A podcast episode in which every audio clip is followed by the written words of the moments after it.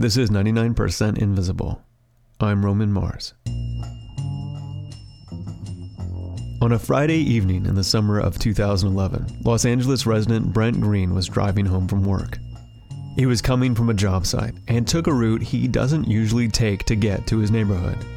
And I might not have come this way. I mean, I'm glad I did, because when I saw this, I knew that it was a problem, and I, I got out of my car. What did you see?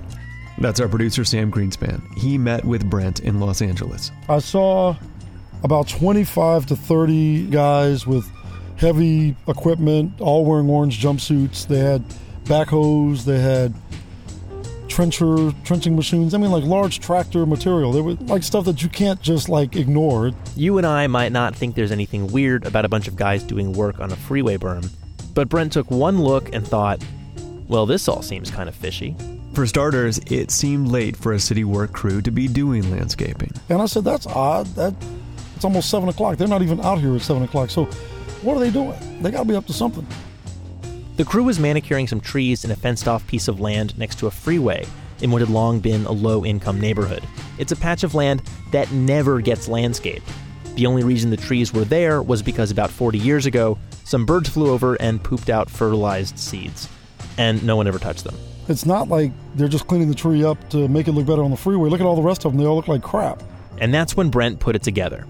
A work crew doing an after-hours landscaping job in an area where they never do any work. To Brent, this meant one thing. I know with all my being that they're they're taking the trees illegally. Stealing trees. Now, the reason that Brent Green was able to deduce all of this is because he is, by trade, a landscape designer. And so he knew the worth of the trees that the work crew had been messing with. And I've actually purchased these trees for projects, and they're like twenty grand. twenty thousand dollars a tree. Brent confronted the workers and asked them what they were doing. Some of them took off running. Later, a woman who lives on that street came down from her apartment, and Brent asked her if she knew what was going on. She said, honey, baby, they didn't just take that one. They're not taking, they took like six other ones. They took two over there, four over there. They've been here all week. I'm like, really? You know, then I called the police. This is not the first case of palm theft. Palm rustling has been reported in Texas and San Diego. It even gets a mention in Susan Orlean's book, The Orchid Thief. And to understand why someone would want to steal a palm tree, we need to really understand their value, which has a lot to do with the space they occupy in our collective imagination. And for that, we need to talk to this guy. My name is Jared Farmer. I am the author of Trees in Paradise, A California History. In his book, Jared Farmer traces the history of the Golden State through four kinds of trees, one of them being the palm. The others are the redwood, the citrus, and the eucalypt. Though we should get this out of the way first, a palm tree isn't really a tree. It's actually not a tree. It's kind of like grass. It's like a super grass. It's like hundreds or thousands of these like long blades of grass, in a sense, like fused together. Palm trees don't make bark or branches. If you cut them down, you won't find any rings in the trunk. All their roots grow in a compact root ball, making them easier to steal than, say, like an oak tree, which has an expansive underground root network. And as far as trees go, we don't plant palms for any of the normal reasons we want other trees around. It's not for the shade. It's not for climbing. You can't really climb a palm tree very well. They cast precious little shade. Palm trees, it seems, do something else. They're evocative. They're transportative. They inspire us to dream big. It's about image and beauty and fashion and design and sometimes about architecture. Palms, especially urban palms in places like Los Angeles, are planted less for what they do than what they mean, or rather what they mean is what they do. If you trace the history of what palm trees have symbolized in the Western imagination, as Jared Farmer has, you start to get the idea that palm trees have always been about evoking a spirit of elsewhere. Even two hundred years ago, palm trees were planted in California by the Spanish as a way of signifying on the Holy Land. Orthodox Christianity and Roman Catholicism often demands actually having fronds, and that's the original reason the Spanish in California grew palm trees, is to have palms for Palm Sunday. So palm trees were around by the time that California became a state in eighteen fifty. And around that same time, there was a trend in art and literature of what we now call Orientalism, a kind of fascination with the East. Sort of that fantasy of like Arabs and uh, Bedouins and oases and Scheherazade, that kind of thing. And so palm trees dovetailed quite nicely with those kinds of fascinations. Palm trees were also used to make people think of the tropics. And while these three tropes are unfolding, palm trees symbolizing the Holy Land, the Orient, the tropics, they also kind of do this thing where they all congeal and collapse into a bigger notion that we can still recognize today. Palm trees as a symbol for luxury and leisure. So by like nineteen hundred, if you went to, say, San Francisco to Union Square, or if you went to Manhattan or to Paris or to London or any, you know, world city in the West, you would find a palm court in the hotel. Even the R M S Titanic had a palm court. Even though palms were already going international by the dawn of the twentieth century, it was in California, around Los Angeles especially, that their place in the global imagination really took root. Oh, God. A trend emerged among homeowners of planting palm trees on either side of their front door. At first, this was only a thing that wealthy people did. But at some point, you're not rich. You just have a little starter bungalow in L A, but like you got palm trees too. That really did sort of signify you have achieved not just the American dream, but the California version of the American dream, which was everything the American dream offered, but also great weather, gorgeous setting, trees that flower, smell good, and look good every month of the year. And while this trend is taking off, something happens in the rich suburbs outside of L A. In towns like Redlands and Riverside, which were then super affluent, people there started planting palms not just on private property, but also along city streets. Almost as if to say, we will be reminded of luxury everywhere we go. It's about really what I would call the municipal palm, a palm that symbolizes the city itself and symbolizes good life in the city. Eventually, Los Angeles proper got hip to this idea of municipal trees, and during the Great Depression, the Works Progress Administration put a lot of unemployed men to work planting trees throughout the city. There are more than twenty-five hundred species of palm tree, but as palm trees flourished in California, there's one particular species that stood out. The Canary Island date palm, or Phoenix canariensis. Yeah, that is probably the most spectacular palm in the world, I want to say, in terms of the number of fronds, the, the width of the fronds, and it has a kind of bumpy, cross-hatched trunk from when the fronds detach. The Phoenix canariensis is so stately and majestic that it was used as the symbol of California boosterism at the turn of the century. One Phoenix was even dug up, put on a rail car, and freighted all the way to Chicago for the eighteen ninety-three Columbian Exposition. And every day on the trunk, California boosters would put up a piece of paper that listed the temperature at Coronado Beach, at San Diego, and at Lake Michigan, just for comparison. Us Californians have always been dicks about our weather. After the exposition, the palm tree was sent back to California. Obviously, it wasn't going to be left to suffer in the frigid city of Chicago. Can you imagine? The horror. This is me being a dick about our weather. For a long time, the Phoenix canariensis was mostly a symbol of Southern California. But eventually, especially by the nineteen nineties, they were also in hot demand up north in the Bay Area. And since a Phoenix canariensis takes fifty to sixty years to mature, tree nurseries couldn't keep up with the demand. You just can't manufacture more fifty-year-old palm trees. So there are people called palm brokers. They go to older residential neighborhoods where people have like a little bungalow. They're like the third generation in that bungalow. They now have this, you know, eighty-foot palm tree. They might have some sentimental attachment to it, but it's actually not doing much for them. And someone offers them a few hundred dollars for it, and they'll take it off their hands. And many people take that opportunity, especially in a time of recession.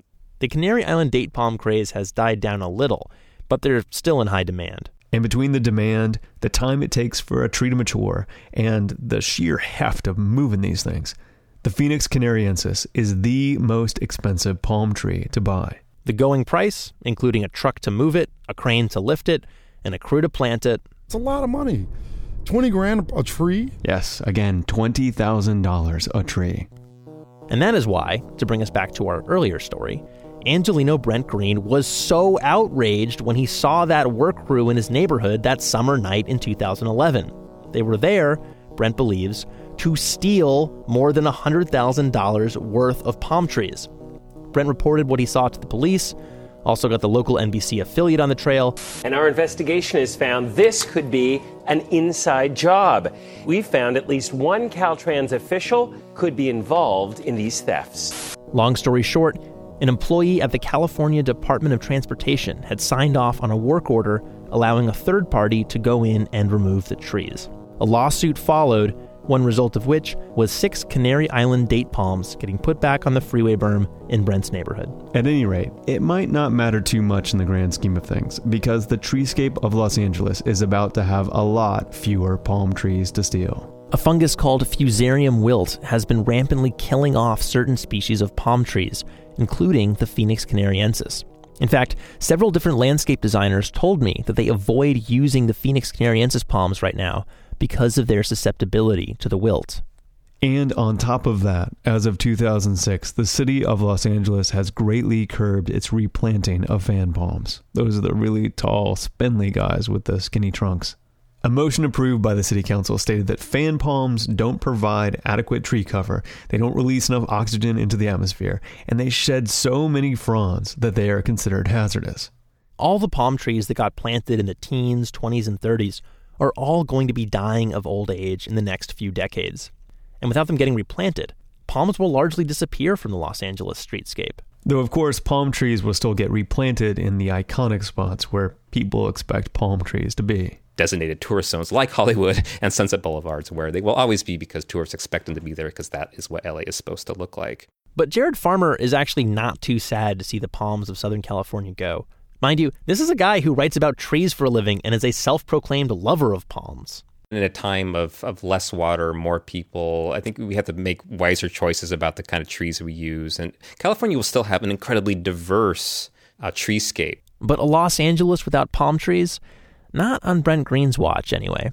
He told me that when he was a kid, he used to draw houses with palm trees next to them.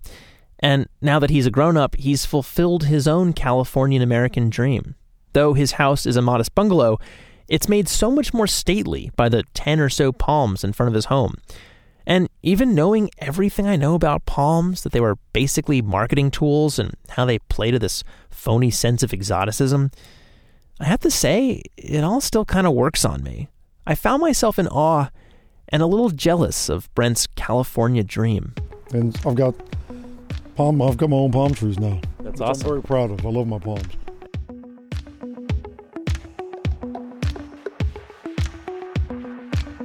ninety-nine percent Invisible was produced this week by Sam Greenspan with Katie Mingle, Avery Truffleman, and me, Roman Mars.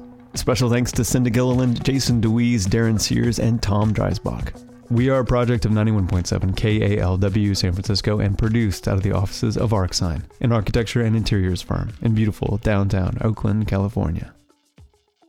Support for ninety-nine percent Invisible comes from our fans and our Phoenixes and our fans in Phoenix and from The Great Courses. I know if you listen to this show, you love learning, and The Great Courses gives you an opportunity to take classes on subjects you love from the best presenters around. My favorite course so far is called Understanding the World's Greatest Structures, Science and Innovation from Antiquity to Modernity, and it was made for ninety-nine percent Invisible fans. The Great Courses created a special limited time offer just for us. You can order from eight of their best-selling courses, including Understanding the World's Greatest Structures, at up to eighty percent off the original price. Lecture nineteen is called The Great Skyscraper Race, which is a deeper and wider dive into the story we did for episode number one hundred about the Chrysler Building. It's so good. Don't wait. Go to thegreatcourses.com slash 99pi. That's thegreatcourses.com slash 99pi. And when you buy it, like, tweet at me about it because I'd love to geek out about it with somebody. Support also comes from NatureBox. So I've been like exercising and cutting out all the bad stuff in my diet. And one of the worst things you can do when you get really hungry is go to the vending machine or the corner bodega, because in your weakened condition, you will buy and consume the worst garbage junk food available. So stop that from happening with NatureBox. With over one hundred nutritionist-approved snacks, NatureBox has something for everyone, all with zero artificial flavors, colors, or sweeteners, zero grams of trans fats, and no high-fructose corn syrup. And now I want to give you a chance to try NatureBox for free, the trial box featuring five of the most popular snacks. That's free snacks. You heard me. Good snacks. Start your free trial right now by going to naturebox.com slash 99pi. You know you're going to snack. I have a lot of discipline. I work out like an hour and a half a day, every day, but I could never cut out snacking completely. Get smart about it with NatureBox. Go to naturebox.com slash 99pi. Get a free trial box of delicious snacks and support ninety-nine P I at the same time. And finally, as always, we are generously supported by Tiny Letter, email for people with something to say. My boy Maslow always has something to say. What do you guys say, Maslow? I like palm trees because they're in the best places with the best beaches. The island of Hawaii. But you've never been to Hawaii. Just everyone tells me that they had the best beach. He hasn't even heard me talk about this story yet. This is what palm trees mean to an eight-year-old and apparently everyone else. You can join the email newsletter renaissance. Haven't you heard? Blogs, they're like dead. It's all email newsletters now. They're like podcasts for words. So get on board. It's tiny letter dot com. It's free, easy, minimal, and powerful. The simplest way to send an email newsletter from the great people behind MailChimp. MailChimp and the Knight Foundation helped us create Radiotopia from P R X. We're a collective where the best audio journalists, artists, and storytellers can do their best work. Subscribe to them all at radiotopia dot f m. You can find the show and like the show on Facebook. We're all on Twitter and Instagram, Tumblr, and Spotify, but I encourage you to explore the entire world of ninety-nine percent Invisible at ninety-nine p i dot org.